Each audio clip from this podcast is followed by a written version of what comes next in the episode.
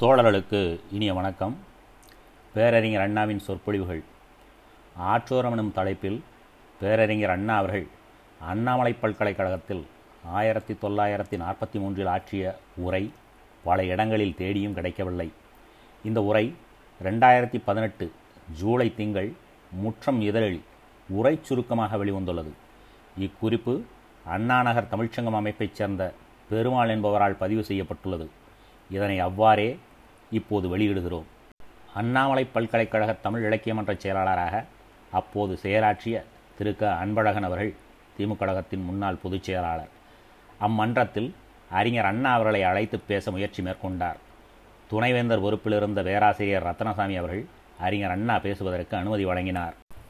பல்கலைக்கழக பட்டமளிப்பு விழா மண்டபத்தில் காசு பிள்ளை அவர்கள் தலைமையேற்றார். அவர் பேசும்போது அண்ணாதுரை அவர்கள் ஓர் அறிஞர் சிறந்த சொற்பொழிவாளர் முற்போக்கு சிந்தனை கொண்டவர் தமிழ்மொழி உரிமை காக்கும் கொள்கை பற்றுடையவர்.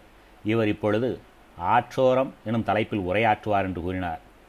அறிஞர் அண்ணாவின் பேச்சு வரிசையில் மணிமகுடம் ஆற்றோரம் மூன்று வரலாறுகளையும் மூன்று பண்பாடுகளையும் ஒப்பாய்வு செய்த பேச்சு மாணவர்கள் முன்னதாக தலைப்பு கொடுக்காமல் மேடையில் கொடுக்கப்பட்ட தலைப்பு சிந்திப்பதற்கு நேரம் கொடுக்காமல் கொடுக்கப்பட்ட தலைப்பு சில நிமிடங்களுக்கு முன்பு கொடுக்கப்பட்டு அண்ணாவை மாணவர்கள் சோதிக்க நினைத்த தலைப்பு.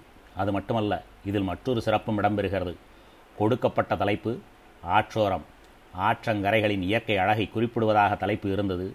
கரையோரத்தில் இருக்கும் சோலைகளின் எழை குறிப்பிடும் வகையில் அமைந்திருந்தது.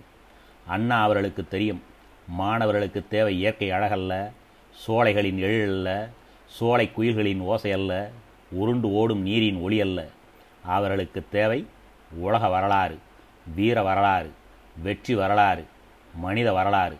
ஆதலால் வேற்று நாட்டிலும் நமது நாட்டிலும் உள்ள ஆறுகளின் கரைகளில் அரசோச்சியவர்களின் வேறுபட்ட பண்புகளை கருப்பொருளாக வைத்து ஆற்றோரம் எனும் தலைப்பில் பேசினார். அவற்றின் சுவையான பகுதிகளை இப்போது பார்ப்போம். ஆற்றோரம் எனும் தலைப்பில் பேசுமாறு பணித்துள்ளீர்கள். உலகில் ஆயிரக்கணக்கான ஆறுகள் இருக்கின்றன. அத்தனை பற்றியும் பேச முடியாது என்பதால் மூன்று ஆற்றங்கரையோரங்களை எடுத்துக்கொள்ளலாம் என்று இருக்கிறேன். முதலாவது நைல் நதி. இரண்டாவது கங்கை நதி மூன்றாவது காவிரி நதி. உலகமெங்கும் ஆற்றோரங்களில்தான் மனித நாகரிகம் முகிழ்த்து வளர்ந்து பரவியுள்ளது.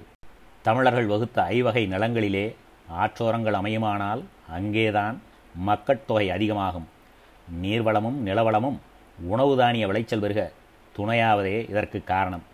நைல் நதி ஆற்றங்கரையோரத்தில் அந்தோணி போன்ற மாவீரர்கள் வாழ்ந்தார்கள். பல நாடுகளை வென்றார்கள்.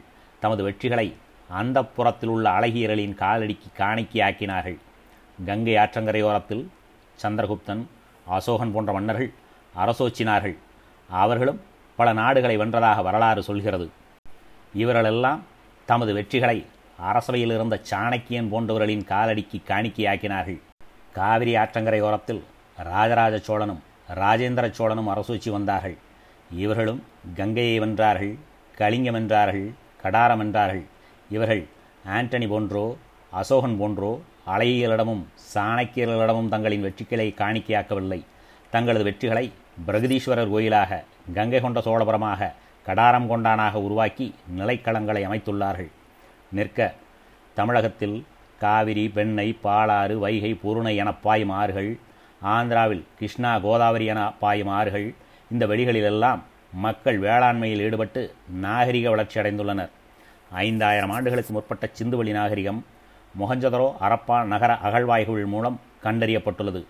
ஆரியன வருகையால் அந்த நாகரிகம் சிதைந்ததாகவும் அவ்வாறு வந்த ஆரியர்கள் முதலில் பஞ்சநதி தீரத்தில் குடியேறி பஞ்சாப் பின்னர் கிழக்கு நோக்கி சென்று கங்கைக்கரையில் குடியேறி வாழ்ந்ததாக வரலாறு கூறும்.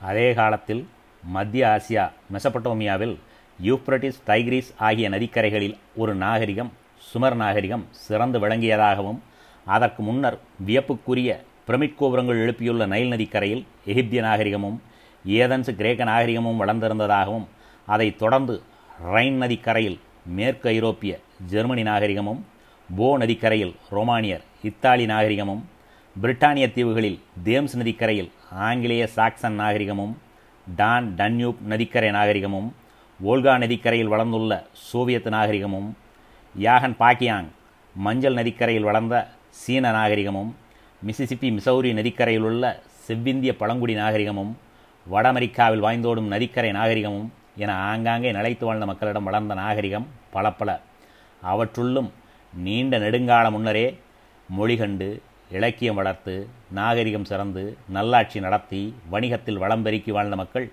தமிழர்கள். திருக்குறள் தோன்றுவதற்கு ஏதுவான பண்பாடு வளர்ந்த இனம் அகமும் புறமும் பிறப்பதற்கு ஏதுவான நாகரிகம் வளர்ந்த இனம் கங்கைக்கரையில் ஆரியர்கள் குடியேறும் முன்னரே அகில இந்தியாவிலும் பரவி வாழ்ந்த இனம் தமிழினம். அதனால்தான் வரலாற்று அறிஞர் வில்லியம் ஸ்மித் அவர்களும் மனோன்மினியம் படைத்த பேராசிரியர் சுந்தரனாரும் இந்தியாவின் வரலாற்றை வரைபவர்கள். அதனை குமரிமுனையில் தொடங்கி வரைந்தால்தான் அது நிறைவுடையதாகும் என்றனர். அப்படிப்பட்ட காவிரிக்கரை நாகரிகத்துக்கும் திராவிட நாகரிகத்துக்கும் உரியவர்களாகிய நாம் நமது இன மொழி பண்பாட்டு சிறப்பை காத்திட உறுதி கொள்ள விரும்புகிறேன். நன்றி. வணக்கம்.